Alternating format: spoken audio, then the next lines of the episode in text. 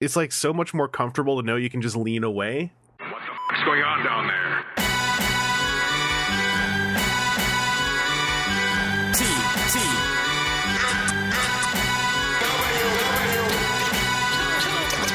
thousand.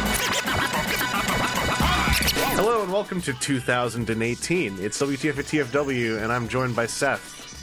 Hello. Happy New Year. Happy New Year, dude. Happy new equipment. Yeah, I got a new microphone Yeah, a boy. few days ago. Uh, it was under the recommendation of uh, Jeremy from Transmissions podcast. Yes. One of the uh, one of the go-to minds for podcast tech advice. Uh, if you want to hear from the kind of people who can tell you all about how much they hate the Yeti. It is a Audio Technica ATR 2100 USB cardioid dynamic USB slash XLR microphone. And it's fancy pants, is what it is. No. I mean, the Yeti looks more impressive because it's this big giant thing. Yeah. Uh, this looks more like a microphone. Yeah. But with my cheap ass crummy little mic arm, um, it handles this much better because it's way lighter than that big giant ass Yeti thing. Yeah. Also, I'm, I just realized now I might have been attributing a hate of Yetis to Jeremy that he doesn't have. I can't remember now if he hates Yetis because I met like four people who know a lot about audio tech who also hate Yetis last year, and he, I, I kind of might have mushed him in with that bunch. But uh, he can he can defend himself if he is a pro Yeti uh, person. I don't I don't care really. Tech is tech doesn't have feelings. Not when it isn't a transforming robot, which is what we're here to talk about. Uh, Seth, uh, Hey. if if you ignore the pilot movie and get down to brass tacks of when the show actually started airing, uh, it is uh, now we we have crossed the tenth anniversary of Transformers Animated, oh no! Which is an important show to me in several respects. One of them, though, is that it's the show that I was in the midst of watching when uh, I in the toy line I was in the midst of buying when I started doing YouTube stuff, and subsequently when I started doing this podcast. So uh, we're coming up on our 10 year anniversary. Yeah, I forgot that was in the middle. Like I knew we talked a lot about animated Yeah. on the podcast. I just forgot it was already well going. Yep. I think that we, because we had dedicated animated uh, discussion episodes, but I think they were all about season three, if I remember right. At least, at least season two. Yeah. Like we never talked about season one uh, outside of saying we watched it. So uh, there, there, there was an article on the front of TFW, and it, it goes pretty in depth to a whole lot of stuff about animated, and there's some some fun recollection in the in the discussion thread. Um, so you know, if you if you're part of that generation for whom animated was a huge part of your Transformers experience, then like, hey, uh, you've been heavy into the fandom for a decade at least. Uh, so welcome. Um, I uh, that, just that posting from the front page had that original image that we saw at BotCon that Yep. had everybody so worried. Oh well, they they said like right at the beginning at the, in the history section, not just that image of everyone, that first first image of just Optimus Prime that we saw Yeah, in like what 07. Yeah, Oh, okay, that's yeah. what I, that's what I was talking about. Uh, th- there's also the group shot shortly afterwards that made people even more freaked out because like Bulkhead was all like horizontally stretched from winging his fist around. Uh, Uh, yeah, those good times. I remember the discussions on the board. I've brought this up before, but my, one of my fondest memories of pre the show and toy line coming out is when people were just dead set on like, there's no way that these toys are actually going to transform and look like this. It's physically impossible. They're going to sell us an action figure and a vehicle and a two pack.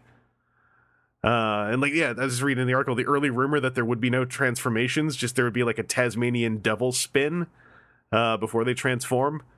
Uh, and it turns out they had stock footage done for like every single character uh, that was sometimes only seen in like promo material. It was really good times. Really uh, strong toy line. Uh, there's a lot of legacy from it. Like it says here in the article the lasting impact of Lockdown, Lugnut, Bulkhead, and Slipstream, all as characters who kind of the animated versions of them have become their cross generational versions in a way. Um, I very fondly remember animated all the time. Seth, you were you were also into animated. Yeah. And I remember the conversation in the room after that first image was shown. Everyone was like, "Oh no, what? Yeah. what are they doing? How can we get worse from what we just had?" Oh Um, man, can can you imagine being the staff on that show who had already made a season? You know what your show looks like. Yeah, and it looked nothing like that image. You're just like, God damn it. Yeah, like, oh god, it's just there's no sense of proportionality or anything. It's just that Prime's head is super square in a weird way, and like there's the whole giant chin thing that that went down in that series, but not this weird squared off faceplate thing yeah. from that image. It. Well, it, it and it's like both of those promo images. When you actually look at the show, it's like this is characters in motion, so they're you know stretched for uh for perspective and whatnot.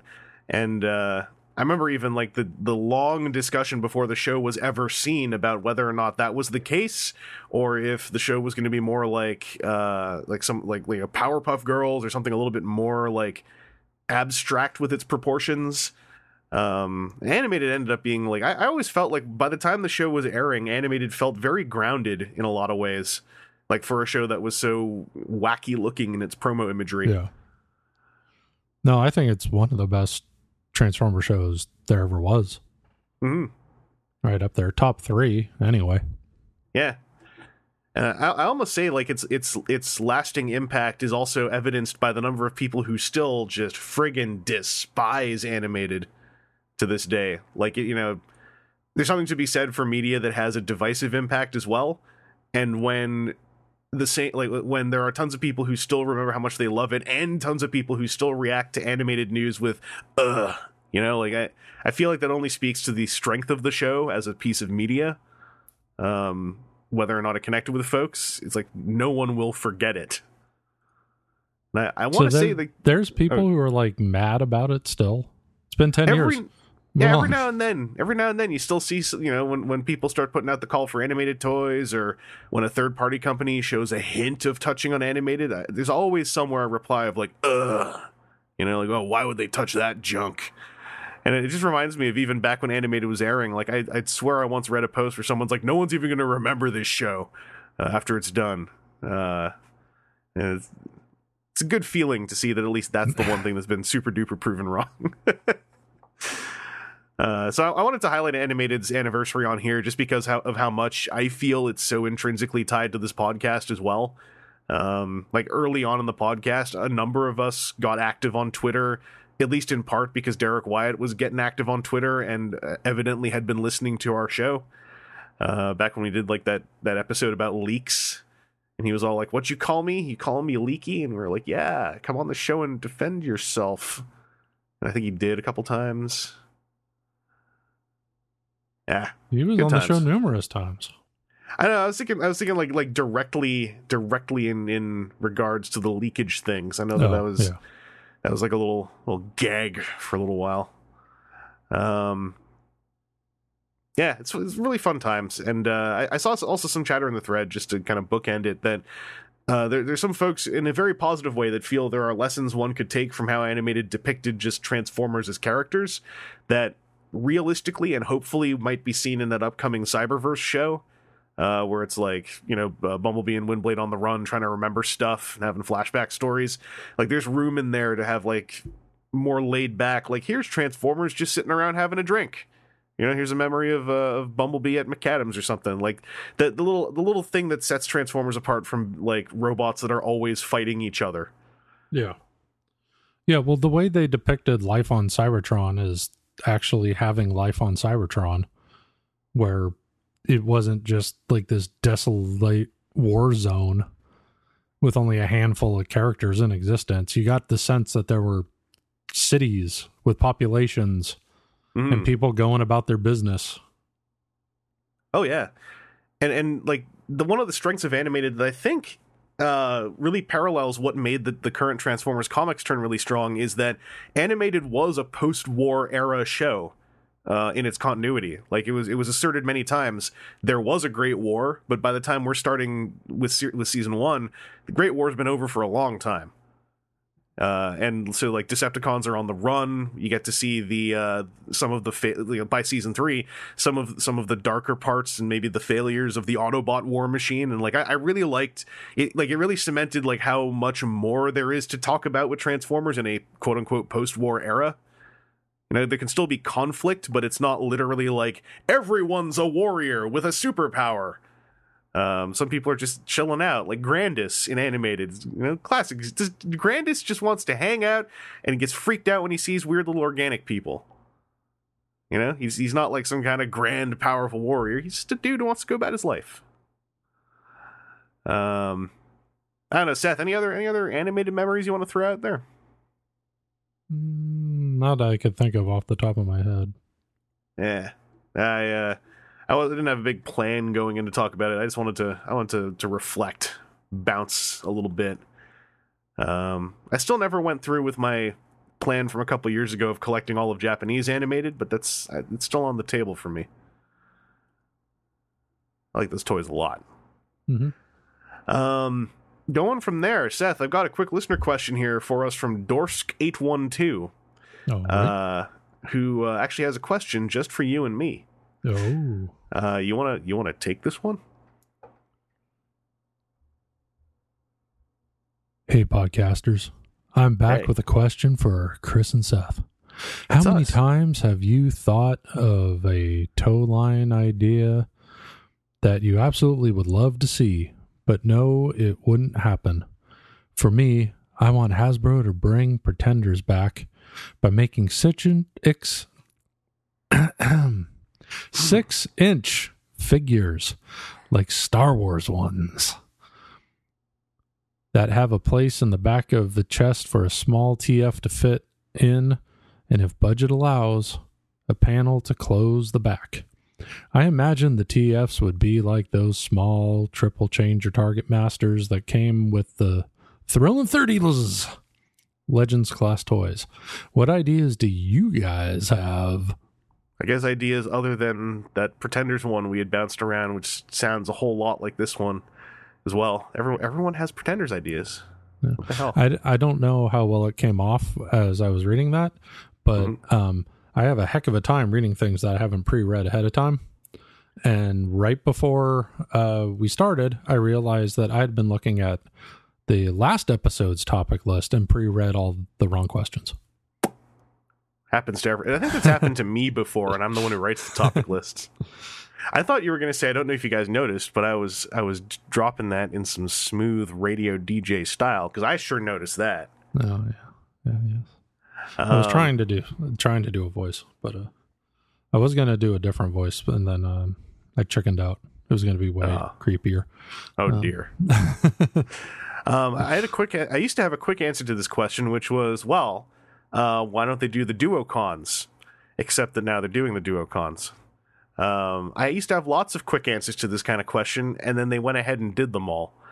So I, man, like Pretenders is like the most ripe one, even though they're now doing Pretenders in a way. Uh, and like I was gonna say play sets, but no, they've done playset robots now. Uh, man, the, the them doing Seth, did you see the the Wave Two Legends that Battle Trap set of robots they're doing? It, uh, it kind of popped up out of nowhere because the wave suddenly just released in Singapore.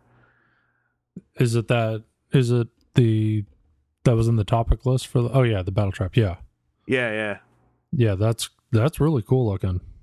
That's like like that was my really fantastical idea for how to do those those guys like like if they end up doing flywheels as well. Like like in a in a far off future, I was like, oh, maybe they'll just make them into a two part combiner with two really good Legends toys, then combine into an articulate deluxe. But that's ridiculous. They'd never do that. So I don't know. Maybe maybe some kind of small crash combiner thing. And then they went ahead and did my fantasy version. Uh, Yeah, and it works really well. The proportions look really good in that combined mode.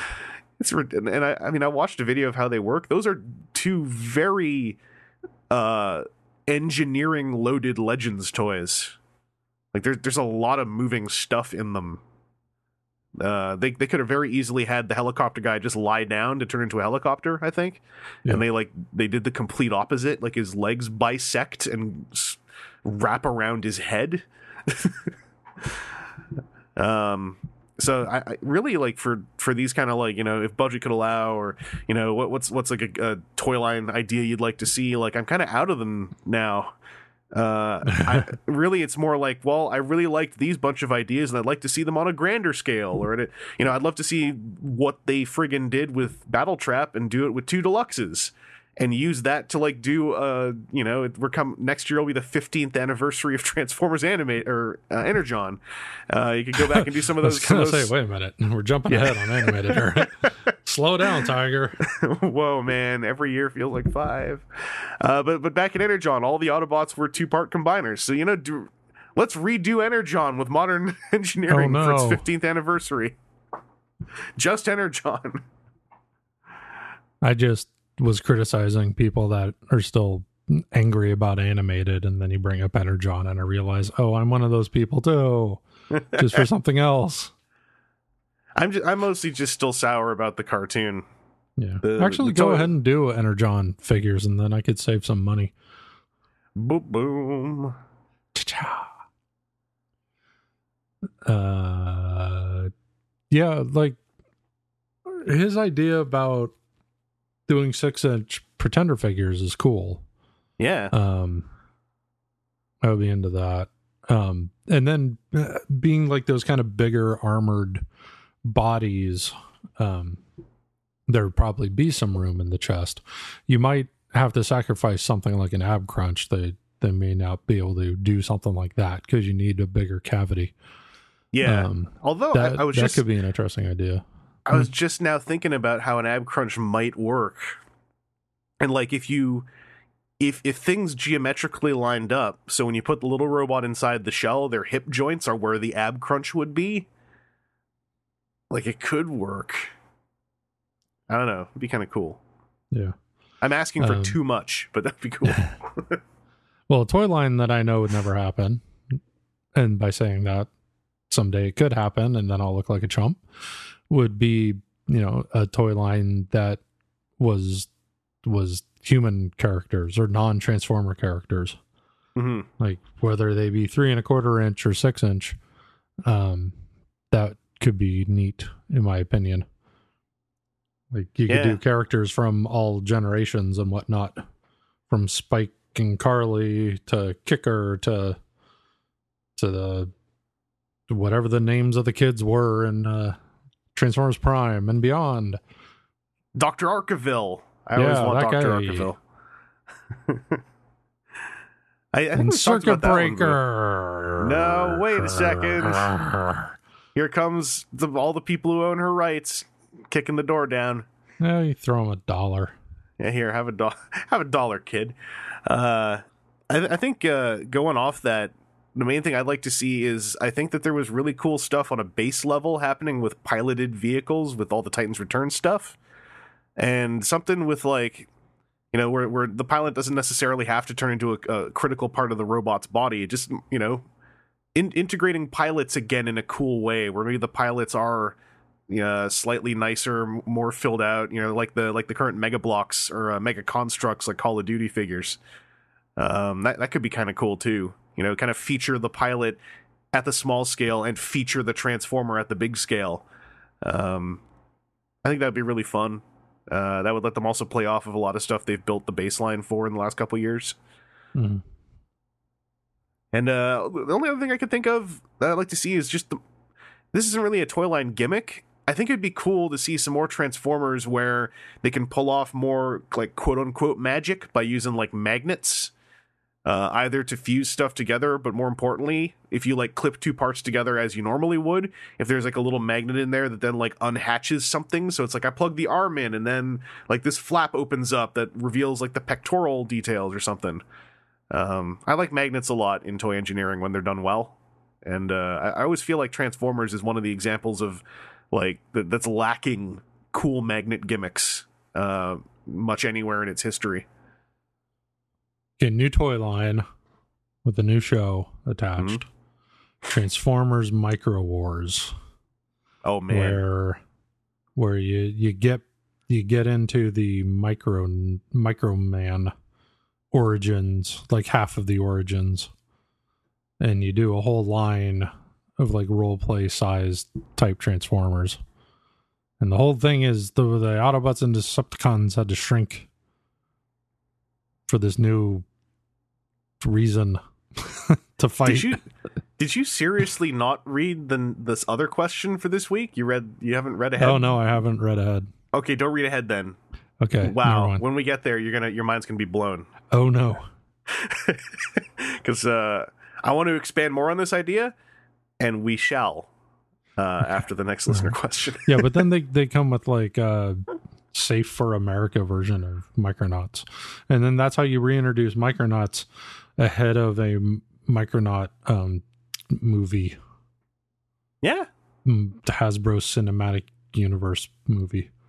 Well, they th- their Hasbro Cinematic Universe logo for the Micronauts from that uh, that PowerPoint slide. The artwork did have a bunch of little people running around on movie Optimus Prime's palm, so it seems like their their early idea, at least, is to tie the Micronauts very directly in with the Transformers. Um, I still need to read the Micronauts comic book that started to come out because I've been hearing it's pretty darn good.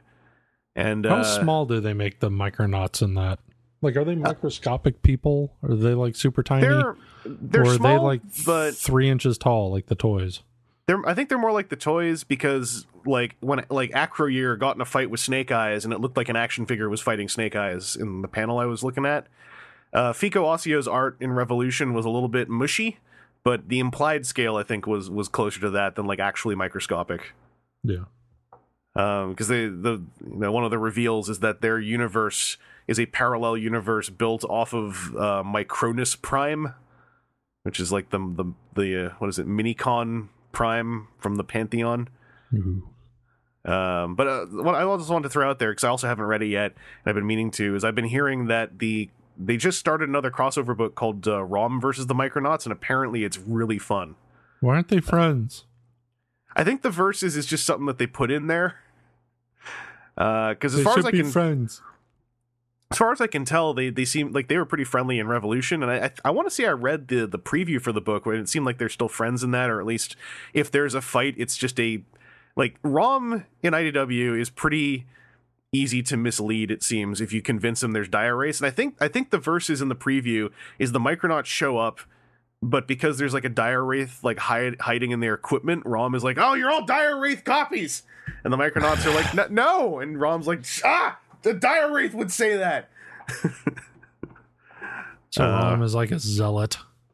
He's well, he's like a zealot, but not like the in the nasty way. He just really doesn't Oh. like dire wraiths. Well, if you're a dire wraith, that that's nasty. yeah, that is nasty. And they, they but they've also so far as far as I've read, they've portrayed the dire wraiths as like like there's no gray zone on the dire wraiths.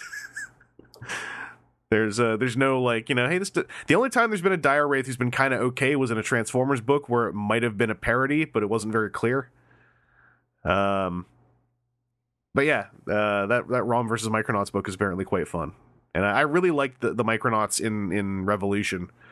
Uh, there's a there's a pretty cool bit where Acroyear, I think Acroyear thought Snake Eyes was a robot and totally thought he was the coolest thing because Acro is kind of a robot, and he's all like, "Man, that robot is cool like me." Like gives him a big thumbs up. It's either him or Rom. I haven't read the book in a couple months, but uh, like I said, we'll cycle back around to something like that in very shortly. Um, so Seth, how about we uh, we move on to the next topic, which is another kind of soft topic, like that opening one. Ooh, soft. Uh, I just called it that was 2017 because uh, TFW put up a pretty decent like year in review article um, posted by uh, our boy Simon Soul Fury, the British butcher. Uh, which I I a pretty- completely ignored. Being I- taking part in. Uh, yeah, there. Well, yeah, there was that, and there was also the staff picks. But I, oh, these aren't the staff picks. staff picks is the second link. Uh, Oh, first okay. link is Simon's article. On, okay, I clicked on the. Uh, Yeah, I, uh, I I made a point. I, I almost forgot to, and I was like, no. I tried to make sure I participate in the staff picks to just get an opinion in there here and there, and I, I got my my bid in. My controversial one is in the third party staff picks, and that's that's not up yet. Controversy. It's the one where I just I, I said on Twitter I'm probably going to get yelled at, and then Yeah. and then it became clear that someone else who was writing for staff picks had also put like eight runners up on his list, and then me and and uh, Batman and were kind of making fun of him for a bit. Because we were like, didn't, I was like, if I, if I knew I could have like 21 runners up, I'd have a much different list. Uh, but that's that's not the case.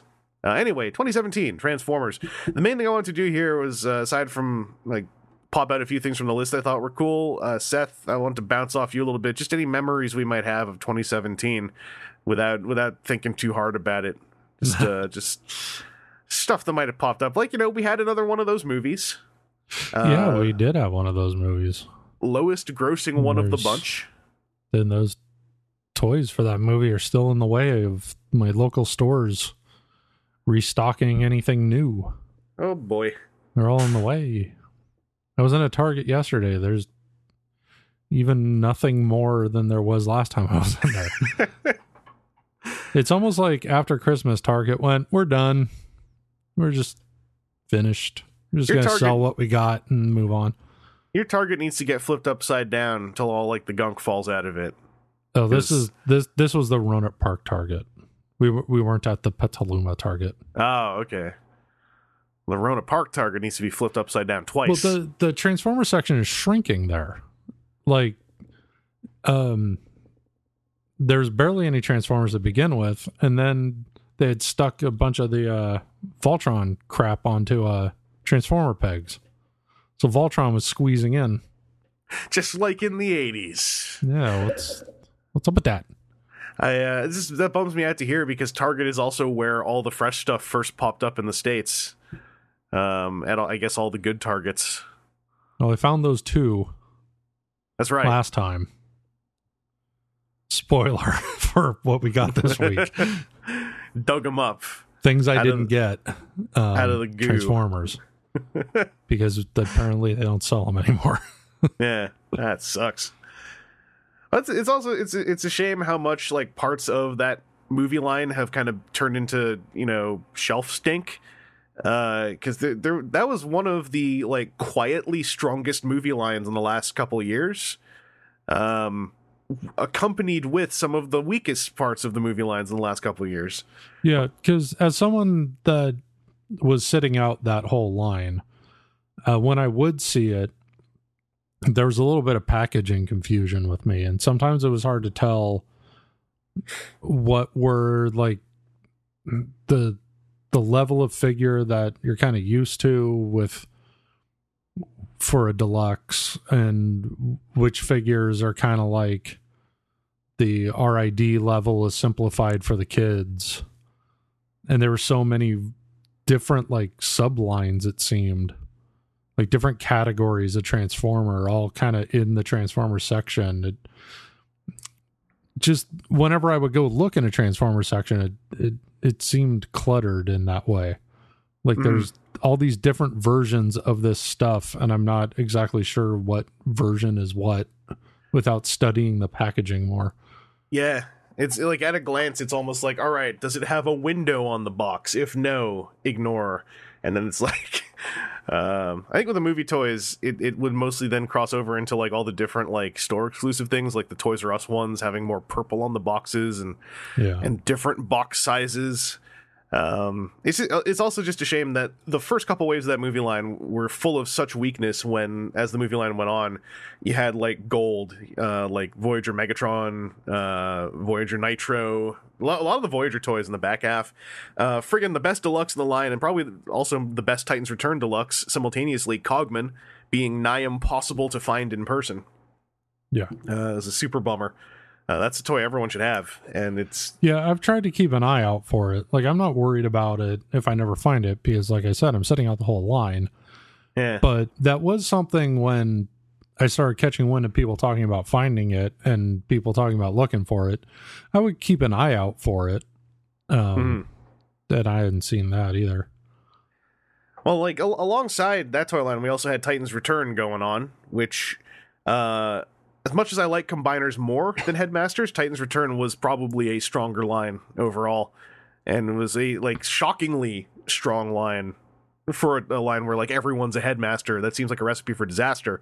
And then you get like three waves into it, and it's like this line is like kicking ass everywhere. Like two waves in, they kind of finished doing the base, you know, seven headmasters, eight headmasters if you include Fort Max that like most people would have wanted as a minimum. And then the back half of Titan's Return just went all nuts, where it's like, all right, now we're also going to do like I don't know every Target Master or every Decepticon one at least, and then we'll finish off the Autobot like non-exclusive Target Masters. Uh, also, here's the clones out of nowhere, and here's a perfect Seaspray because here's Overlord. uh, Titan's Return made 2017 pretty fun. Uh, also because the Japanese versions were so different. Um, and then uh, and then Masterpiece friggin' shows up with that Megatron and uh, and rewrites a couple books as well. Like it, it was a good year for Transformers toys. Yeah. Um Yeah, in a lot of ways it was more about masterpiece this year for me and I, I don't know if that's going to kind of keep being the the way uh, for the Mm. time being. Um but yeah, the yeah, because like looking at what's coming up um with with uh Power of the Primes. Uh, like from what I've seen so far of what's coming, I'm kind of like 50-50. Like I think some of it looks awesome and and I'm looking forward to and half of it is like eh it's Mhm. skippable. Um but I'm still kind of all in on on at least the you know the first versions of any given mold for uh um um masterpiece. Mm. sometimes i don't remember what words are. Um so like i i have sunstreaker on the way. Yeah. and then it- then if there's like some weird repaint i probably don't need that but you know whatever they do that's not beast wars. Um i'm probably gonna stay on top of. I'm uh so I, I'm caveats caveats everywhere. One of my caveats is, as far as I'm concerned, Sunstreaker's 2017 toy, at least in terms of I want to be able to talk about him in these year-end talks. So I just I put him on my list because whatever, who's going to stop me? Uh, Sunstreaker is a fantastic masterpiece toy. I'll talk about a little bit later. Uh, and I'm uh, there's not much they can do with him, but I would be so into it if they you know did up did up a more toyetic head and some toyetic like hand swap for missiles options and did him in red to homage like the very first Diaclone car robot. Yeah.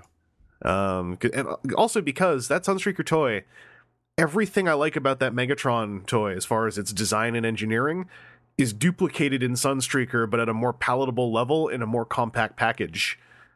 Uh, Sunstreaker is an achievement, and I, uh, I I really hope he's indicative of whatever they're doing with uh, Trailbreaker and Hoist that they've they've hinted about. But uh, yeah, toy wise, like this isn't even looking at the unofficial side of 2017, which also had a whole bunch of uh, of solid stuff, like that friggin' uh, unique toys movie Lockdown that does its own transforming magic, uh, among other things. Uh, toys in 2017, I think were were fantastic. Um, I want to briefly throw out a couple mentions to the comics as well, since the article did, and and they brought up some good stuff. Like uh, the Transformers comics this year were in a, I think, a state of flux and throughout that there were still some high points. Like there was this issue of the optimus prime ongoing which was kind of a uh, an exit for sideswipe and it was uh, uh, like shockingly solid comic book that i didn't even really like until the back third when it revealed what was going on in the comic. Uh, and then it, it it was it was on a second read just amazing. Like it's a really good issue uh, optimus prime number nine. Uh, lost light uh, also had the up until the last few pages at least well aside from the very last pages uh this this decent um Mu- mutineers trilogy uh arc of three issues that kind of brought back a lot of the good feelings of the earlier more than meets the eye stuff for me. And then this year was also like where the bulk of uh for me at least the bulk of the best stuff from till all are one came out which is the best transformers book i've read in a good long time. Uh it's it's a shame that it's over uh, and this year also had the the ROM versus Transformers five parter, which was like the best case ever made for both crossover books with Transformers and stuff that takes place, you know, centuries earlier uh, in the timeline. Uh, it was a really cool five parter that doesn't really require a lot of extra reading to get into, uh, and introduced a super solid new IDW character that I, I hope to see uh, toys of at least unofficially at some point. Uh, and also lots more uh, lots more space knights uh, of different shapes and sizes. Um, it's a really cool five parter. I super recommend. And uh, yeah, other than that, 2017 also had like there was a cartoon in 2017, but it was Rid, which was fine. It was probably the best Rid has ever been, but even then, that means it was solidly adequate at its highest points.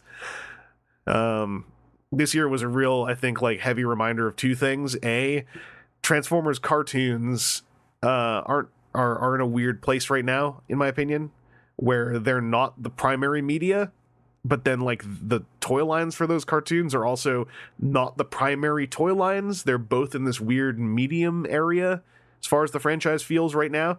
And uh this year also or last year also kind of clinched that like when they say they're going to make a transformers cartoon for older fans and you see the machinima logo that means you should ignore it because it will probably suck uh, as far as its production goes I've, I've watched two episodes of titans return and i i don't intend to watch any more until it's done and then when I watch some more, it's not going to be because I like it. It's going to be performative, which I, I don't even like doing all that often. But Titans Return, it's like, all right, I Hmm. want to see how this train wrecks. like, like they in episode one, they already had like just like you know the most awkward, weird stuff. Like they got Victor Caroli back to do the narration uh, at the at the beginning, in which they have him read a weird typo out loud where he refers to a character instead of the Mistress of Flame, he refers to her as though her name is Mistress of Flame. Like the, the grammar of that sentence as he read it just sounded super weird. And within 15 seconds took me out of the part where they got friggin' Victor Caroli back to do the narration. And then like they get this awkward scene. Or, It's like it's like oh okay Victor oh go ahead um yeah I was I was just looking over this and I think I think there might be a typo just read what we wrote asshole and do what uh do what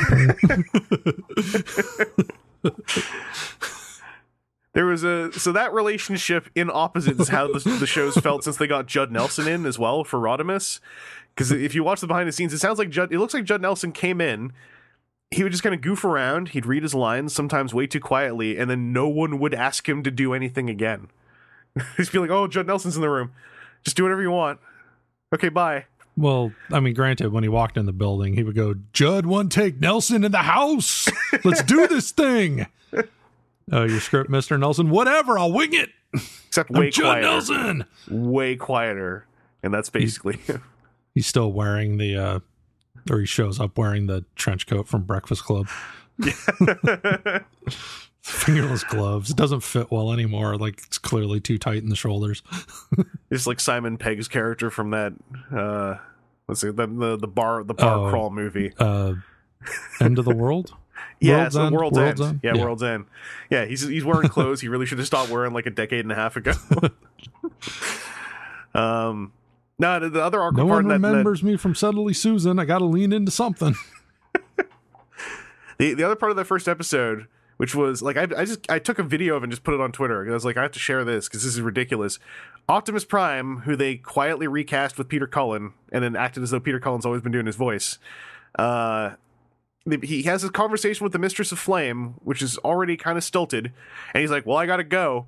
So he turns around, transforms into a truck, drives straight towards a mountain of rubble, stops before he hits it, quietly turns around, drives up to the Mistress of Flame, stops in front of her, and then goes, and then just drives past her and away. And it's like, and that sequence takes like 20 seconds.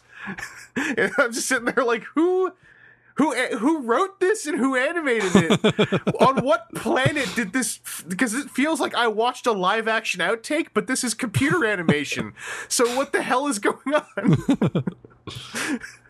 and I was like, all right, you know what? Tastes in my mouth already by by five minutes into episode one. And then episode two has Rodimus communing with the primes, where Rodimus is talking about this quietly.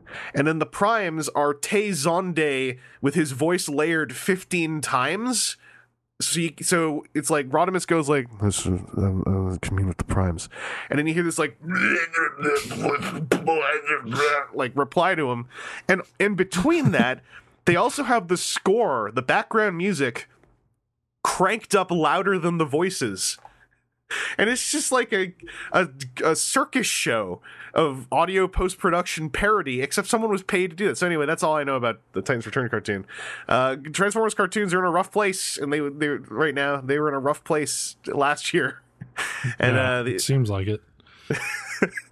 as long as Machinima is doing stuff, spending five dollars to render a you know ten episode series. You, uh, the other thing about last year that I think is is going to be a weird thing going into this year, we had uh, the first HasCon last year, which which went pretty well. All reports uh, that I've heard, but for an event that is definitely not what BotCon was. Uh, and it seems it seemed like going into HasCon, they really would like for us to all think of that as not just BotCon, but everyone's Hasbro convention. Uh, but the feel of the show from all the people who went and I talked to was this felt like a show I would go to for a day, not a show I'd go to for a weekend. Yeah. Uh, and not not that it's its fault. It's just that's how the show was presented. It's that was the feeling when you were there. Uh, was this is a day event that they're keeping open for a couple days so more people can come out. And there's nothing wrong with that, but it also means that like far as official conventions are concerned, we we really don't have a BotCon anymore. We have unofficial conventions, and there's nothing wrong with that. But I wonder how the flavor will feel as the years go on if that stays the status quo. Uh, by the way, I'll be at TFCon if anyone wants to go to that. That's it's a pretty good show too. It's local. Local for you. Yeah, yeah, local for me. Hey, listen, it's, it's one of the one of the little advantages I gained by coming to Toronto. I'm leaning into it as hard as I can. I could take a bus to the convention. Ooh. Eight dollar bus. Ooh. Oh, I'm surprised you don't take a, a limousine because you're so fancy. I should I should just like get like a massive stretch limousine to take me there. Like that's too long to fit into the roundabout parking in front of the door. So it's like the limo has to park like across the street. It's too long. Um but yeah, I, I really liked 2017 if I focus entirely on the Transformers. Uh the the media was was pretty uh oh, I thought you were talking about the world in general. what a great year 2017 was and then yeah then i just like the little red dot appears on my head and my brain explodes out the side of my head uh yeah uh, if i focus entirely on transformers i think 2017 was pretty pretty fun uh the movie movie was was truly weak even for someone who likes a lot of those things that they, those movies do the media was kind of weak but uh the comics and toy lines just just kicked it up a notch also we just had a VoIP error. First of the night, timeline footnotes. F. Disconnect. Seth, I reflected a whole lot on 2017 and I feel good when I think about Yeah. Transformers. Purely. Just Transformers. I feel great. Only Transformers. Only Transformers. I feel good about a couple other things too. Oh, me too. They're off topic. It- mostly if I think about about my interests and pursuits, uh, 2017 is off and on okay. Sometimes was a little crappy, but uh, if I if I ignore the world, uh, feel all right. Yeah. Should always try your best to ignore the world. Except something really bad's going on right outside, I should probably at least be vaguely aware. no, just close the window. Yeah, yeah, just close, Close, the window, lock the door, hide under my bed, a happy tune. go go to sleep under my bed for a little while. Watch watch some fun videos on YouTube. Saw some pretty good videos of cats. Saw a video of a cat fighting a plush lion. It's pretty pretty cute. I saw this hilarious video.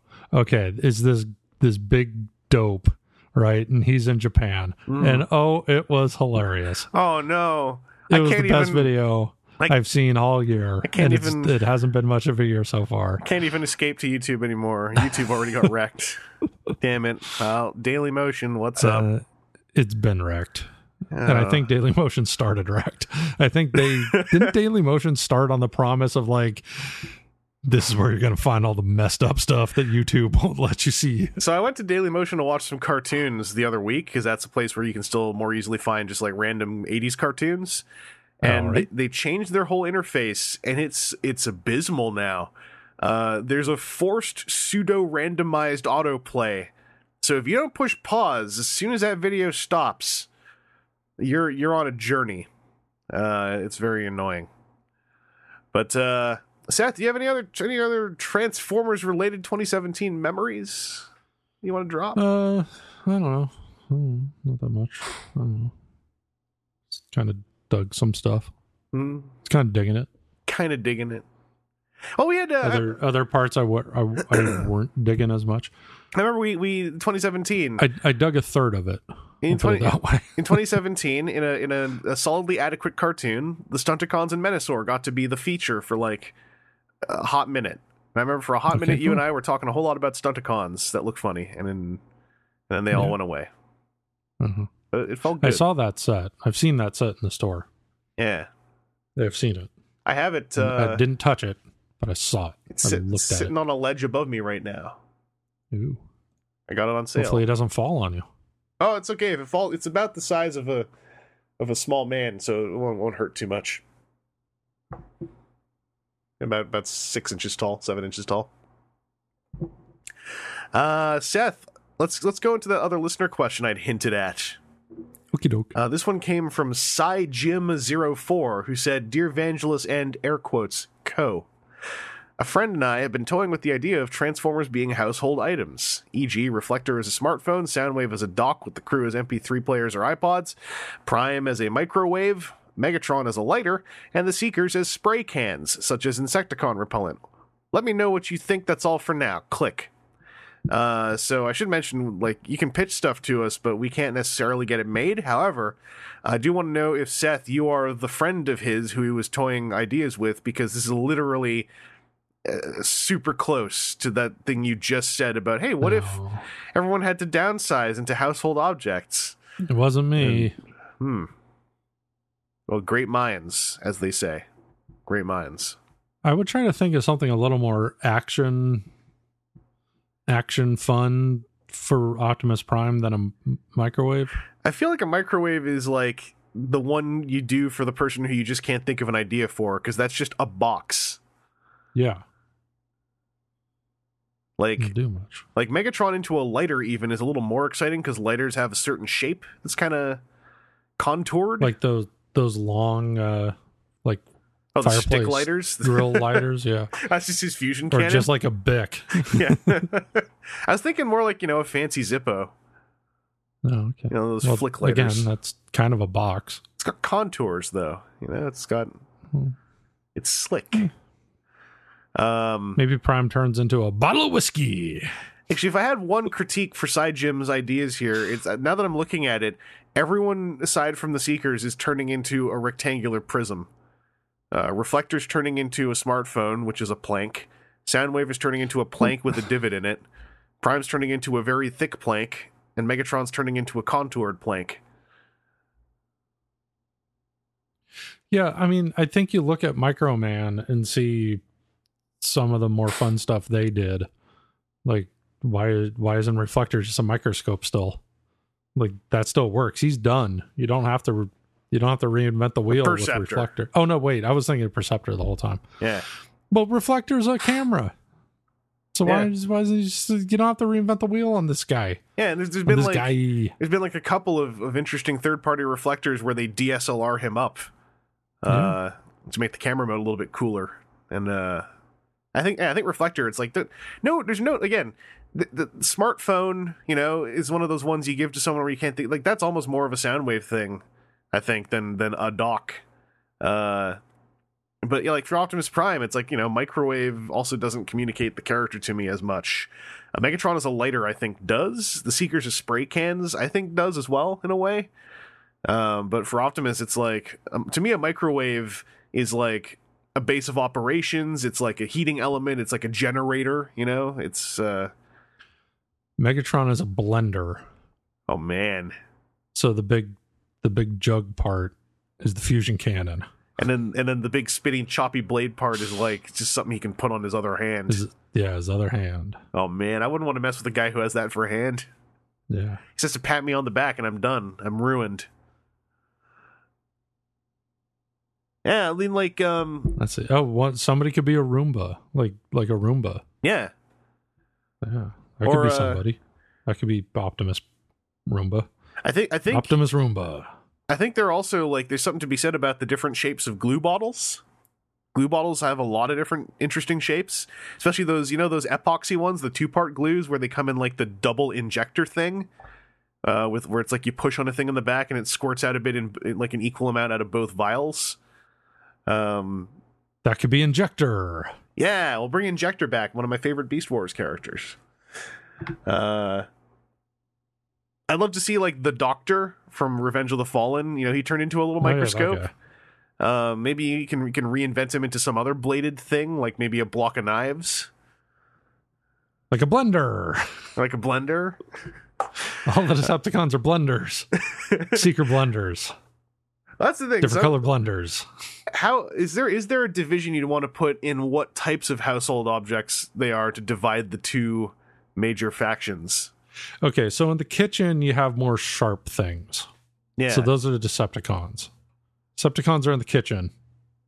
Autobots are in the living room. yeah, Autobots are like they're the about living. yeah they're like the vacuum cleaners, the the couches, the lights. TV remote control. Uh, flashlight. Oh, flashlight would make for a great transformer. That's got shapes. Um, The oh, Roomba. man. Yeah, Roomba as well. Um, the uh, the carpet. Amazon Echo. Oh man, you just have like an Echo, and then like the Decepticons have got a whatever the the other one is. The Google one. Yeah. Or uh, oh, Nobody's got nobody's got Siri. well, Hey there's, Siri. there's Siri, and then doesn't Amazon Hey. have like like what is it called? Hi there, Seth. Oh jeez. What's Well, up, no, Siri? Amazon has one of What those, up, don't girl? Um, yeah, that's the Echo. Okay, okay. Yeah, the Alexa. Yeah, the Alexa. That's what I was Well, I mean, the thing is the the thing is called an Echo. The robot lady is Alexa. Well, I think this is important because I think that one faction would get Alexa, the other one would get Siri. So I think Siri and goes nobody with. gets the Google one. I think I think the Google one is like the goes with the Junkions. Just hangs out with Wreck-Gar. Well, Siri works the least well, so maybe she hangs out with the Junkions. I was thinking because And Decepticons get out of Google. uh, oh, okay, they're just as evil. I was thinking like the one that I that I feel is tied to the most evil company should go with the Decepticons. No. And man, actually, I can't pick because Jeff Bezos is totally a Decepticon. Yeah, it's, they might buy Target next. Oh man, no, Alexa goes with the Decepticons. She's like their leg up. You know, they got they got Alexa on their side. She's Mhm. recording all your conversations and stuff. Does the Google does the Google one have a name, um, or is it just Hey Google? I think it's just Hey Google. Oh man, what? So what if? Okay, so Alexa sides with the Decepticons, and then wipes out our competition. The Autobots repair Hey Google and Siri, but they have to merge them together into one being called Hey Siri. And then Hey Siri is like Hey Alexa. And Well, it's Alexa's like- already that's already how you wake Siri up. I know, but now she's got like a That's Google. She's got like a Google a Google logo like imprinted on one of her eyes or something, like a big scar. It's a big G carved into Siri's face. Hey Siri, who would win in a fight, you or Alexa?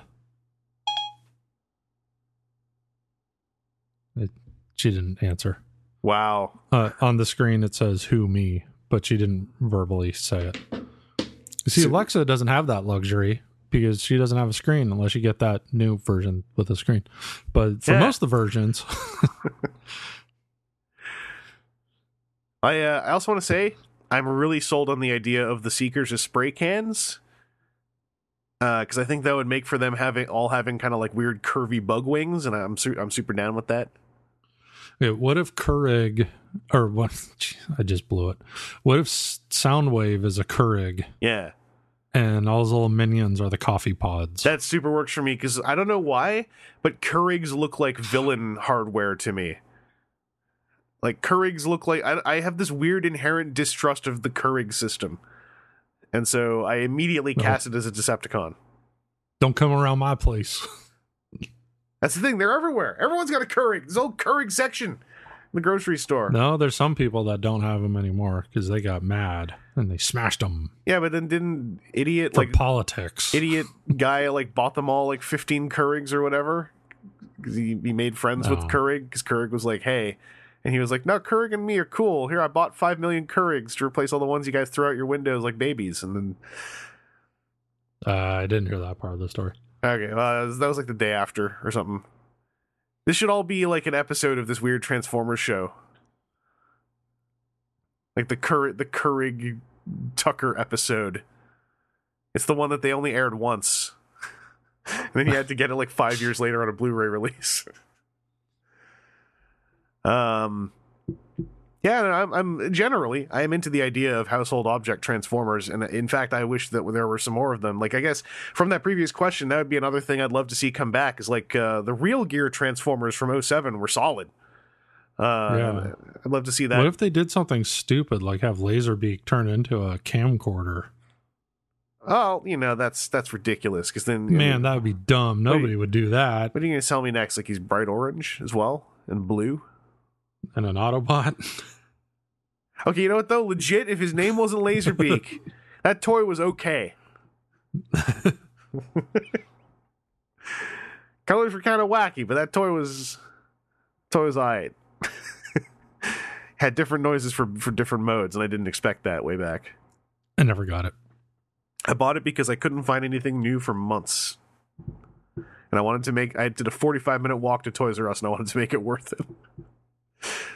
Uh. I walked all the way here. I ain't leaving empty handed. buying something. Listen, that was that was 2002 me or two, was it 2002 or 2003?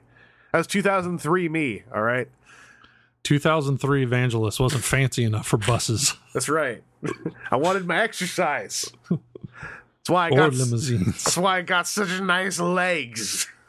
It did all the Uber work. wasn't invented yet. That's for yeah. You know what? Yeah, don't at me about Uber. They didn't exist back then. Uh. Anyway, hope Well, that why it, didn't you invent it then? You'd be rich. because I was busy walking. That's why. Well, but, but what are you doing when you're walking? Listening Are to you concentrating on walking or going left like right like left like right like where's your mind wandering? I was to, listening. I was listening to, to tunes. dot com inventions. I was listening like to tunes on my Diamond Rio MP3 player. All right, it's important. You could have created the Canadian Uber, and it could have been like, "Pick me up, eh?" It could have been the name of the app. Well, you, do you know what the Canadian Need Uber a ride, is? hoser? You know what the Canadian Uber is now? Need a ride, hoser? No, it's Uber. Well, yeah, but that's because that's because you were sleeping on the job. You I was busy. beating them to the punch. I had 45 minute walks to Toys R Us, and I had to get. I kept just thinking about. Like, I didn't have a fancy smartphone. I was trying to remember. Oh, what's new? What's out? What's uh, what's on my hunting list? You know, do I already have this one or not? Yeah, uh, figure that out when you get there. Uh, well, hey, listen. What? What? Check on my phone that doesn't exist. Right. Just- 45 minutes to think of things. That Oh, not also, you know, Canadian like, Uber. like trying to remember the way there because it's a pretty long walk, and I hadn't done it very much by that point. Uh, anyway, Why didn't you have a Tom Tom in your pocket back then? because I wasn't some kind of rich GPS carrying fancy pants. That's why I was. Listen, I was walking. a guy who walks has time for a, a pocket Tom Tom. I think a guy who walks has a lot of time. Period. Well, look, all I want to say is Sidegem 04. I hope that answered your question satisfactorily. Actually, even though it wasn't actually a question, it was just asking what we thought of them, and I guess it was we. You know what? We think they're pretty Well, cool. asking what we thought is a question. That, that's still a question. There was no question mark though. It was a command. Let me know what you think. That's all for now, Snake. That's all I caught from that question. It was a good one though. Good idea. Household item transformers. We need more of them that are not the actual functioning household item ones that are always compromised as toys that keep coming out in Japan. Or like well, okay, I don't want to talk too much smack on it because I never messed with it. I didn't hear that that power bar Optimus was all super great. I, I heard there's a reason why it's half off right now. But that's all I got. Seth, do you want to talk about what we got this week? Sure. All right, Seth. Uh, I heard uh, on a spoiler post on some blog somewhere that this week you don't have any new Transformers. No, certainly not. All right, How could I? that's okay. Because, Seth, I got a new Transformer. Oh boy. Masterpiece Sunstreaker. Ooh. And uh, in my opinion, he is absolutely worth it. He is the best masterpiece released in 2017. He edges out Megatron just a little bit, mostly based on the fact that he does everything Megatron does, but on a more palatable level, uh, in a more compact size, uh, and in a, a faster paced transformation. It's just a very good transformation. It's that kind of transformation where like everything feels amazing while you're doing it uh, the, the transformation between the two car modes is so simple and really needed a video because the instructions are actually terrible for the opening part of it. You, you're going to need to look at a video, I think, to see whether or not those two little silver bits you think you're supposed to flip are actually supposed to move. But once you see that video, ah, it's a good transformation. Uh, the transformations they're doing right now in Masterpiece are so tactile oriented. I'm kind of mad they're not doing video instructions because I think they're required for some of these. Like especially like Megatron and Sunstreaker have parts where it's important to know whether something is supposed to make a loud snapping noise when you push it in hard enough. And without the instructions able to tell you that, I don't know, man. And even if it says gachunk or whatever in Automatopoeia on the instructions, that doesn't communicate it as well as video. Do video instructions for crying out loud. Anyway, Sunstreaker is, is robot mode is also like deep posable, kind of like how Megatron's was. A lot of very dedicated articulation. Uh, he's even got the extra click forward on his knees to give him that uh, hero, hero stance where the the legs are sort of bent inward a little bit, and he's you know got his chest out. He's got a tiny little ab crunch. Uh, it's a good toy. Uh, my main my main critique of the figure really is the most petty thing I can think of. Because I don't have any major critiques of the Transformer, uh, nor any of his accessories. Um, I've seen the, the critiques that maybe he has too few accessories, and it's like, I think he's just fine. Um, so he comes with Chip Chase and a wheelchair, right? There's no way to fasten Chip Chase to his wheelchair. And his wheelchair is at just the right angle where it is astonishingly easy for Chip Chase to slide out of his wheelchair. and I just feel like, you know, it, it just ta- it takes a tab and a slot. That's all it would have taken to finish this off. And like I just I, like I was messing with him. I'm like, am I just like am I tipping him out of this? Like tipping him forward too much? But it's like no. Every if, if I leave all the accessories sitting on a desk and I bump the desk, Chip starts to jostle and then slide out the front of his wheelchair. Uh, I just don't get it. Like it feels like the only reason they wouldn't do that is to preserve Chip Chase's butt sculpt so that he can like look good sitting on Sunstreaker's shoulder or whatever, and he still would if there was a little tab in a slot. Uh, it's just you know it doesn't wreck the toy at all. It's just that that is that is my super petty biggest complaint about the figure. Uh, otherwise, it's it's fantastic, and everyone who likes Transformers should be me- at least messing with one. That, that transformation is next level, in my opinion. Uh, Seth, I think you, I think you'll enjoy it. Yeah, I'm looking forward to it. Uh, also, Chip is way out of scale with Sunstreaker as far as when you put him next to the vehicle mode. Oh, Sunstreaker's either a tiny car or Chip Chase is a very large man. Uh, well, maybe had a growth spurt at after uh after G1. well in between seasons uh two and three. Ah, yes. He had a growth spurt, and then uh, and then he was just off screen. Yeah. Well, we never saw a Sunstreaker die in the movie, did we? Uh, no, I don't believe so.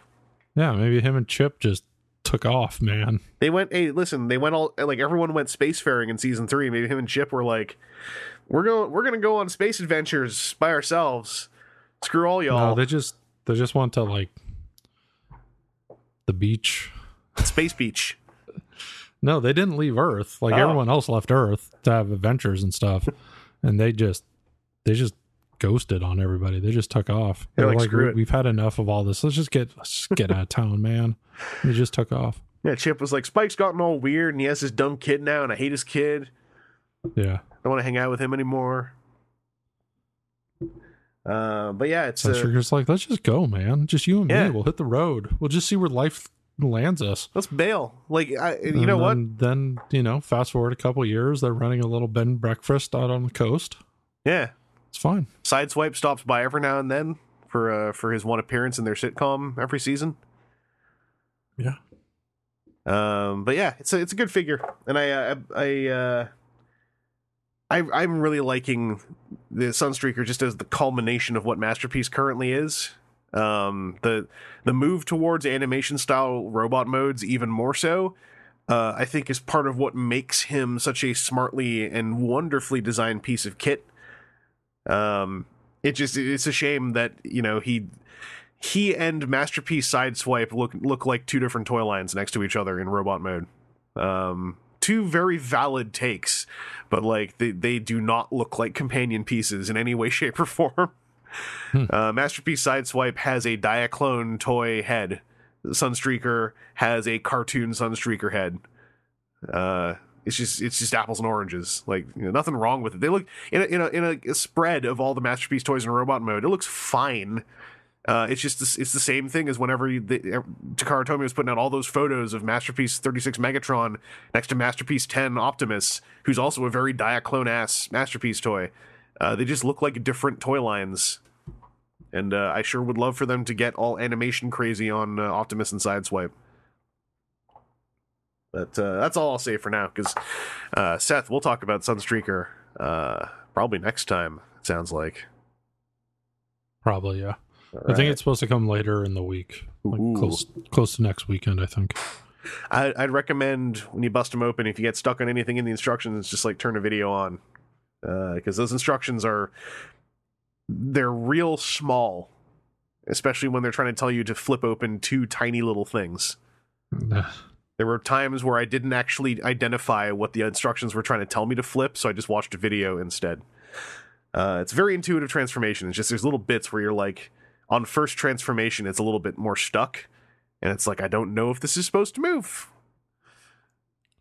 Well, I have a big magnifying glass on a flexible arm with a built-in light now. So, oh, uh, jeez. so maybe I could use that to read the directions. Would you say that's something that you got this week? Oh, I did. Wow. As a matter of fact, I got it on Tuesday. Oh, jeez. So, I got a lot of stuff. Ooh. Probably too much. Because when I decide I'm going to be interested in something, I go too far, Oh, too hey, fast. listen. I can empathize with that notion. Let me tell you, I can even sympathize. So the girlfriend and I had been talking about this as an idea for a few weeks of maybe seeing about hey what would happen if we played Dungeons and Dragons. Um I used to play it back in day, um second edition primarily. Started playing a little bit before second edition came out. Um but I didn't like really own my own books until until that for AD&D. Um haven't played in 24ish years at all. Um she had a tiny bit of experience. One of her older brothers played a bit. Um but um that was when she was really little and didn't get too much into it. Then not really having a lot of people around that we know to play with, then the idea came up of like, well, what we could always play with people online. And then if we're doing that, why don't we just start recording it and maybe make it into a podcast?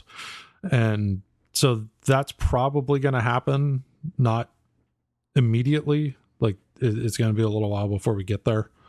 Um, but that's that's where we're headed.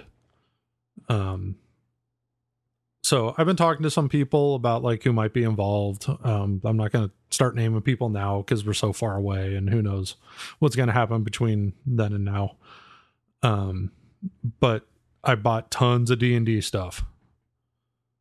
So I got the player's handbook, the monster manual, DM's guidebook, Woof. um, Xander's um what ah, I forgot the actual title. It's like Xander's Guide to Everything or something like that. Um, I'm I got I Let's got the big like I don't know face going on over here. Yeah. I'll- Xander's I Guide just- to Everything. whenever I've played D and D, it has been people hand me everything, and I just say what I want to do because I've had very very generous DMs. Yeah. Volo's Guide to Monsters is on the way. Um WizKids um makes pre-painted blind box miniatures Mhm. which aren't going to be useful playing online, but um we do know a couple potential people to play with locally and like we're going to want to do that first to just kind of get a, a grip on the rules before we start recording Yeah, like fumbling through rules and and stuff because most of the people i've been talking to about doing this have little to no experience with d&d but in some cases i've always wanted to play just never had the chance Mhm. um so it's really going to be kind of like noobs play d&d with maybe one person that knows what's up and yeah. has to try to explain everything to us. um, because like these rules are really different, and I've forgotten most of the second edition rules because it had been so long and not something I've had to think about. yeah. Um, so I bought gangs of these blind boxes. Um, I have another eight on the way from from different lines. Are they? Uh, Um, the- so I saw the photo you put up. Are they? Are they selling them in like like a? Do they have a special deal if you buy like a brick of them still? Yeah, it's a little cheaper if you buy them in bricks. Yeah, back back in when I was getting into HeroClix, they just introduced the buy by by brick idea, and then it was like if you buy it by a brick, you get a coupon to mail away for a special HeroClix. Uh, but I don't think I don't think they do that anymore. Well, there's a thing like it seems like the the waves have a uh an incentive figure if you get a case. Oh, seems to okay. be the thing. Um and then a case is like 32 and a brick is 8. Yeah, So I'd I'd bought some individual ones um and then went looking online for them and saw that oh if it's a brick it's like $3 less each or so.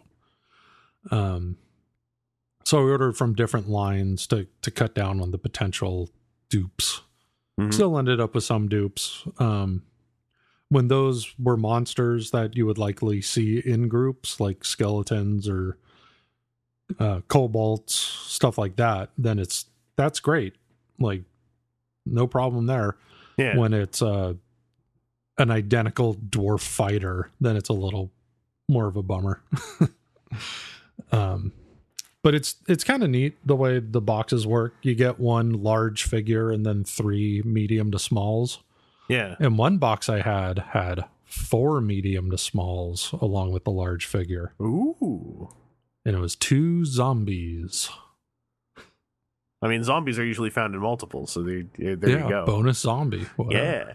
Do, they do all you, look exactly the same but Did- whatever do you get the um? Do you get the the blind box high? Because that's the thing that always would bring me back to HeroClix is the blind box high, of like, are I gonna pop out? Because it's it's so more it's, it's more satisfying to me than trading cards because it's like a box full of actual plastic, and so I'd be Yeah. like, you know, pop it open and then I'd see like you know a really cool figure and I just get like a an endorphin rush, which I you know probably could identify as like some weird gambling offshoot. Um, yeah At the time, it felt and, great. and these are like really randomized um Mhm. so like there's no product code you could look at and then figure out what's what Yeah, like you're you're just getting what's in there man um, yeah. I remember when like i was watching huh I was gonna say when when the chases uh, or the rarer figures would result in like you know maybe you'll get an extra like instead of a big figure you'll get like a couple small ones or you know instead of like five normal figures you get three normal figures and a big one if you got the rare one. It'd be the whole thing of like kind of weighing the package in your hand or like kind of squeezing it and like or shaking it. Uh I don't know if that's still a thing anymore. Yeah i'm not sure. I was watching a video where a guy was opening up a bunch of these and uh, one of his boxes had two large ones and three medium and smalls. Ugh. Um and he was he, he opens it up and reaches in and he's pulling out he's like double prizes double prizes and uh they were different which is great yeah um but like so one thing I wondered was, oh, I wonder if it's if these have like set assortments. Like if you get a uh, a hippogriff as the large, then these are the three medium smalls that are going to be in there too. And in one of these videos, guy opens one and like, okay, here's my large, here's the three medium smalls. Then two boxes later or so, he gets the same large and the first medium that he opens because they're in little bubble wrap baggies. Yeah. Um, then the first uh, medium small he opens is a duplicate that was in with the duplicate large, and he's like, "Oh no, is this going to be a completely dupe dupe box?" And then the other two were different, hmm and then that that was the in my own case. I I only hit one duplicate large, and that was a hippogriff. Um, and the the other figures that were inside were completely different. So it's very randomized. There's very little way to get any sense of what might be in there. Yeah, I remember when I was deep in HeroClix, there was a lot of talk about like the way that the packaging process works. Um, and there's like something it's something to do with like weights and then like different bins, but it's nothing that a- a user can really deduce without having already bought Mhm. everything. Yeah. Um, I got some really great ones, some personal favorite monsters like a Displacer Beast. hmm I was really happy to get the Displacer Beast. Um, little bummed I didn't get a Beholder, but whatever. I, I expect the Beholder is a rare one. Yeah. Um so yeah, just got loads of those, all these game books. Um then my girlfriend, she decided she's going to handle the dice even though I was able to find my old dice bag. Um she's gone bananas buying dice. Um she's bought two full sets. Um one thing of like I don't know how many maybe there was 8 d6s in the in the little box. Yeah. Then she ordered the bag of devouring which uh I know TJ has Yeah. um because he did a video about it. that's a huge bag with like 12 or 14 or however many sets of dice in it. hmm She has a pound of dice coming, I uh, which is just like random dice, random assortment, random colors, random sizes. when when I've gone to PAX, uh, I've, that's when I first discovered like that. Even as someone who barely uses dice, it's hard to go to a place full of dice and not leave without a whole bunch of dice. Like Yeah. they they just something about buying dice, especially really nice ones or just colorful ones, is very satisfying. Yeah, and she just had been watching video after video after video on YouTube with dice reviews and people pouring out and sorting the pounds of dice. And then she came across uh people at like PAX or other conventions, Gen Con, where uh, Chessex has had a booth. Yeah, that's what and that's they'll, what they'll just have a giant yeah, and they'll just have like a giant bin of dice Yep. and then like you could buy a mug full and scoop up whatever however many could fit in a mug or a pitcher and scoop up however many fit in the pitcher. Oh, that's yeah. what you get. And she's yeah and then she's like are any conventions where they might be around here? Like like where's this pax? I'm like i know you've mentioned pax before. Where is that? And i'm like oh it's up in seattle. And she's like that's not that far away like like I say this partly just to her, but like listen, I've been to I've been to the Chessex booth at PAX. Like I have no interest in dice, and I left with like at least six to eight different dice. If you have an interest in dice, like you're doomed. Like Chessex have built their booth to make you want dice. They lay it out so it's like it's like a candy store, but the candy is dice. Like I, I bought I bought a, a set of metal dice there I'm never gonna use. But they, they were metal dice and they looked and felt so good. I, I don't remember where I put them now. But they felt really good. Yeah. And I forget the names of the these companies now, but she came across videos reviewing these like super high end dice. And like one of them like the company everything they do is metal and like they have aluminum dice, they have a caged dice they call them, which is milled out of aluminum but like what would be the edges of the die are the outside and then the sides where the numbers are or the pips is like loose inside of that frame Man. so it that they claim that it makes makes them even more random because that inner bit is moving around um separate of the frame kinda um yeah just google up cage dice Yeah. because it, it's kind of hard to describe um I- I but then also they also have like- like they also have dice made out of tungsten steel Oh man. which is super heavy and dense so you kill someone with them. Just literally kill someone with them. Yeah. Then um the other company that did really expensive high end dice, um, like their cheap sets are three hundred and fifty. That's for the, the their cheaper sets Yeah. because all of their dice are carved out of semi precious stones. Oh, I think I've seen Um, Chessex do some like something similar to that. At least it Yeah. looked it was like designed to look like, you know, like emerald or jade or amethyst. Yeah, well, Uh. the, these people are actually using actual semi precious stone, Yeah. including mammoth tusk. Oh, you could God. get dice carved from mammoth tusk. I was gonna which say comes with a well it comes with a chip of of the tusk and a certificate of authenticity and the point of the chip is just in case you ever need to prove that it's actual mammoth tusk the chip could be analyzed by a lab I was gonna say that like this also also sounds like stuff where Aaron probably has not only information but also heavy opinions. Uh, probably also has it yeah, as a, as a regular Gen Con goer, he's he's probably got words about dice. Uh, that's awesome. Go big. Go to PAX. Drop two hundred bucks on dice. Do it. yeah so oh and then um i bought some unpainted miniatures too and i haven't painted miniatures in years and years so i also had to buy a bunch of paints um, hey, that was my last year. Yeah, so I've I've started painting. I haven't finished yet. I'm really close to finishing a couple orcs, and then I started a couple of skeletons. Mhm. Um, and then my girlfriend wants to try, like she's never done it before. yeah. Um,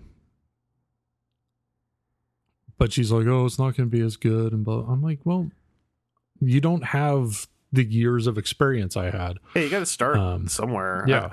So you just start easy and then uh and then I was like reassuring her, I'm like, I'll be able to coach you on stuff I didn't know for like the first five plus years of painting. Like yeah. I barely knew like the only trick I knew was dry brushing. Like I didn't know about washes. I was using Testors enamel paints. Like I was using awful paint for what I was trying to do.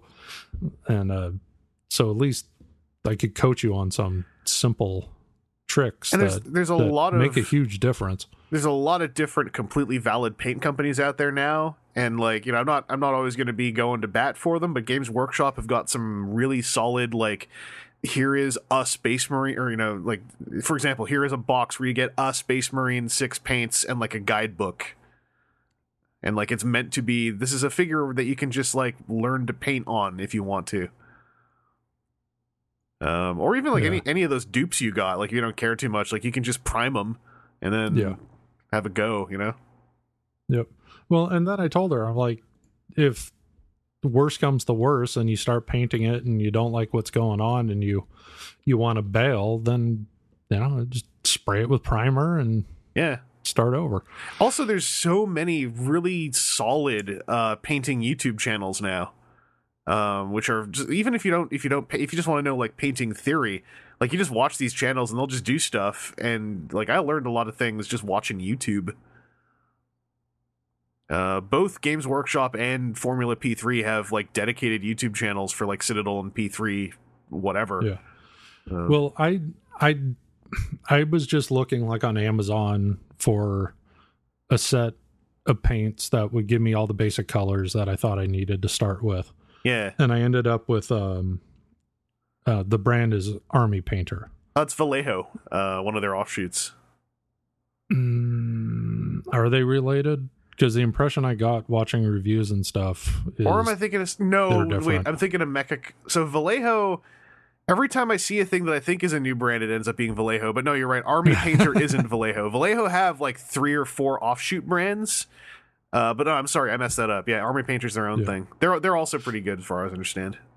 yeah. So it came with a bottle of something called like Deep Shade or something like that, Yeah, and I just figured it was a wash. Um, but then it it came with a little painting guide, and the impression I got was like this is more than just a wash. So then I started looking for videos on it, and so it came with a little bottle to be brushed on, but you could buy small cans of the stuff where you're meant to dip the whole miniature in. hmm So you just dunk the whole thing in the can and then shake it off, um, which seems like a g- great way to make a mess. yep. And and uh, so I guess some people have been used had been using Minwax wood stain for a similar effect, but this is like thinner, designed for miniatures.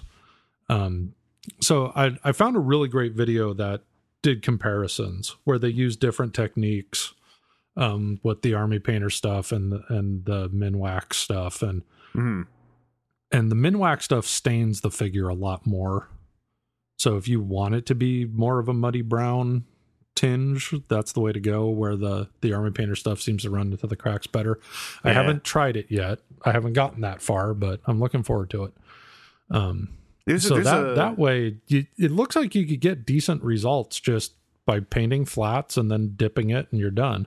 Oh yeah, like like Um, even even another dip video- it like like Huh? do it like dip it and then do like just a real quick dry brush afterwards. Even yeah well and then you need to hit it with matte varnish because it gets shiny super super shiny yeah. um one video i saw the dude was dipping um uh hero clicks figures oh, Just like here, I got I got this old, um, whatever Thor's name is was in the original comics, like the guy that turned into Thor. Oh yeah, guy with the cane or Um, whatever.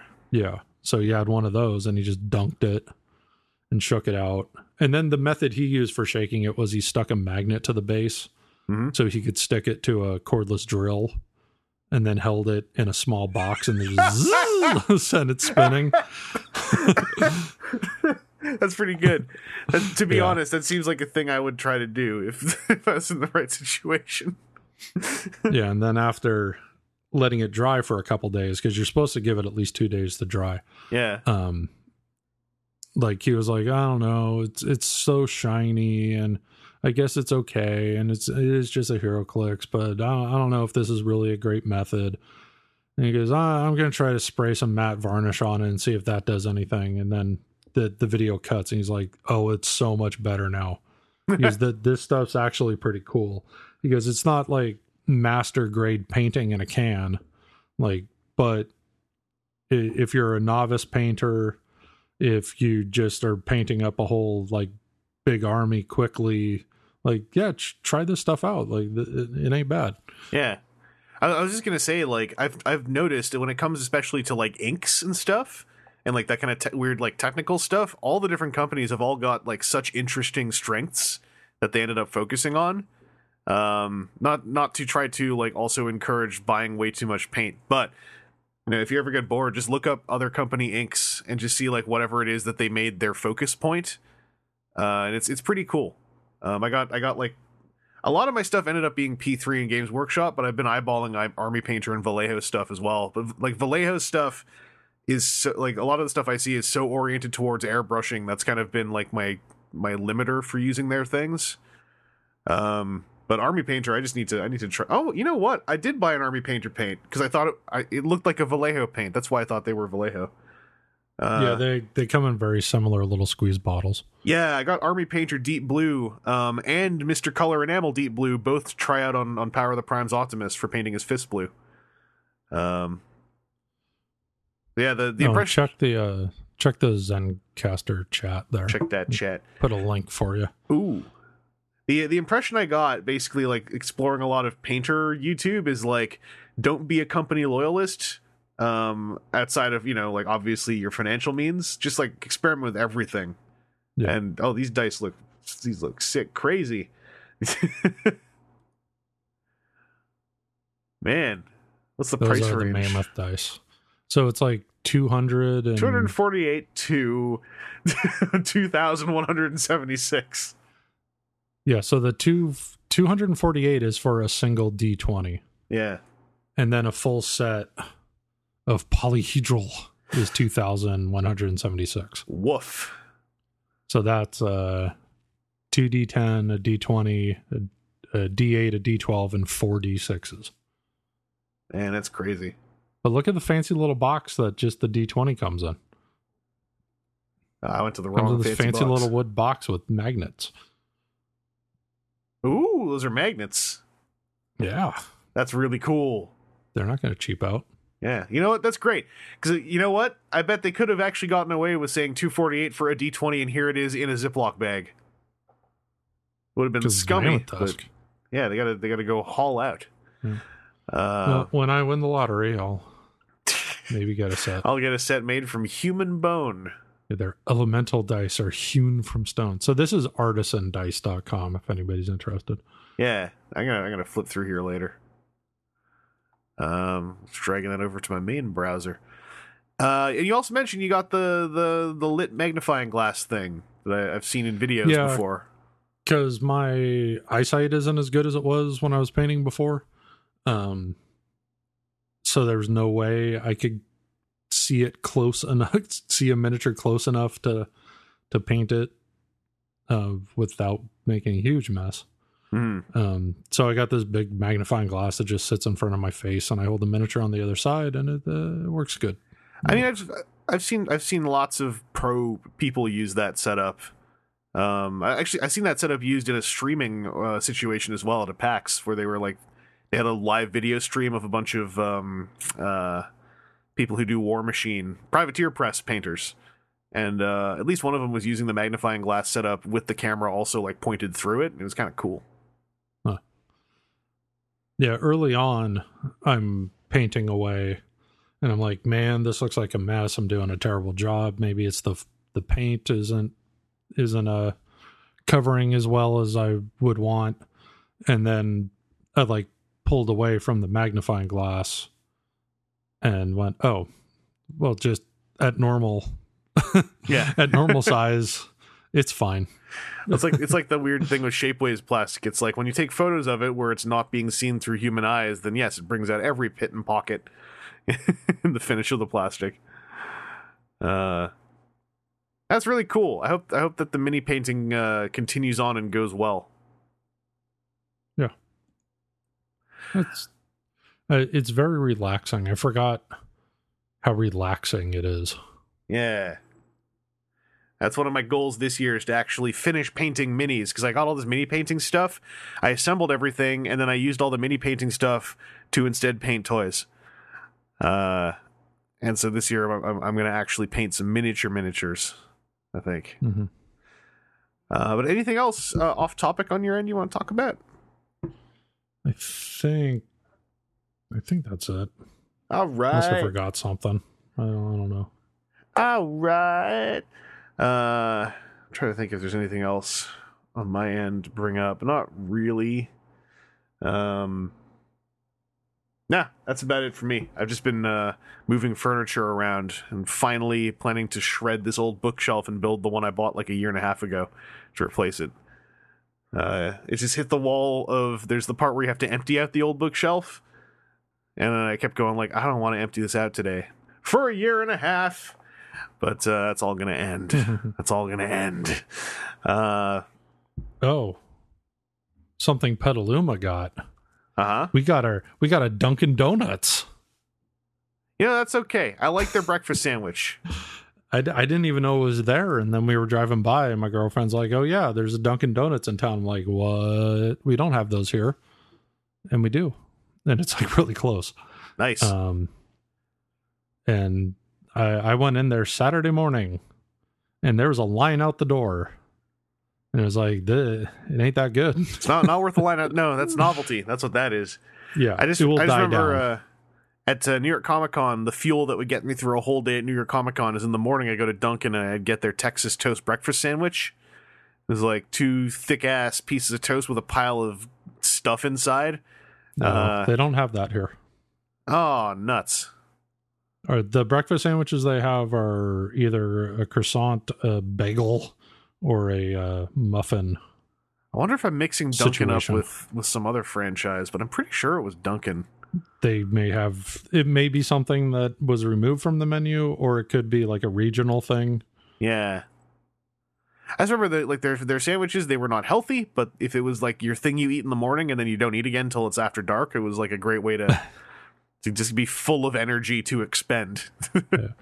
Because one of the maybe it was the first episode we ended up sidetracking and talking about donuts, and I talked about how in California big donut chains don't seem to to last. Like Krispy Kreme came in with tons of fanfare, and then almost all of them closed within two years. yeah. and there's still a handful around, but it, it ain't like it was. And uh and I, I would still say that the small mom and pop donut places make better donuts. Mhm. Uh, so we'll see how long how long Dunkin' lasts around here. Nah, I would I would always say the mom and pop donuts are going to be your th- the thing to do. Like Yeah. there are there are no more chain donuts that I feel I feel uh like like standing up for. Uh, Tim Tim Hortons has been an indefensible mess for like almost half a decade now. Um, Well, the nice thing is, is it's I I live very close to work, and this is like two minutes farther away f- from work, so I could just zip past work, jump in there, get one of them breakfast sandwiches and or coffee or something, and then and then head into work without it taking up too much time. yeah, So it's a close morning food option. yeah, It- yeah. Well, it's now the closest morning food option. Um, would have to go a, a tad farther uh, previously. So No. in that way, it's convenient. A majority of my aggro about chain donut places is is almost entirely just the number of Americans who still get all excited about going to Tim Hortons. I just I just get frustrated. I'm like, well, Tim Hortons is garbage right now. It's Well, it's a novelty thing. Like people who don't live where there's In and Out Burger, they get excited when they see an In and Out Burger because it's a thing they've heard of or a thing that they only get once in a while when they oh for sure, travel. for sure. It's, it's just And like then when the- you live near it, it's like, yeah, it's just the thing that's here. Well, no, the thing about It's Tim Hortons is the the Tim Hortons of of of myth and legend was that good, and then the Texan company that bought them fouled it all up real fast in like this chain of ridiculous decisions. So I also just have a because I used to really like Tim Hortons, uh, and now it's just kind of a nothing. Like at best, it's like I don't know. They have a novelty donut that tastes like I could have bought it at a grocery store. Uh, don't don't don't go to don't go to Canada just to go to Tim Hortons, guy. There's better stuff to go to in Canada for crying out loud.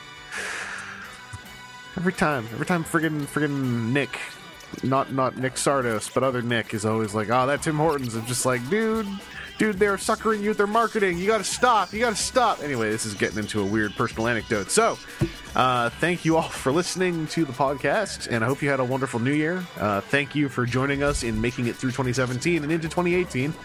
Uh, please continue on. Uh, Seth, thanks for joining me. Sure. And uh, to all the rest of you out there, we'll talk to you again later. So please stay safe. Adios.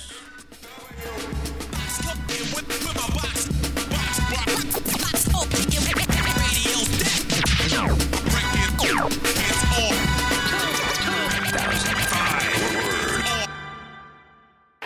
all that up, I know what the f it means, but you got some badass perpetrators, and they're here to stay.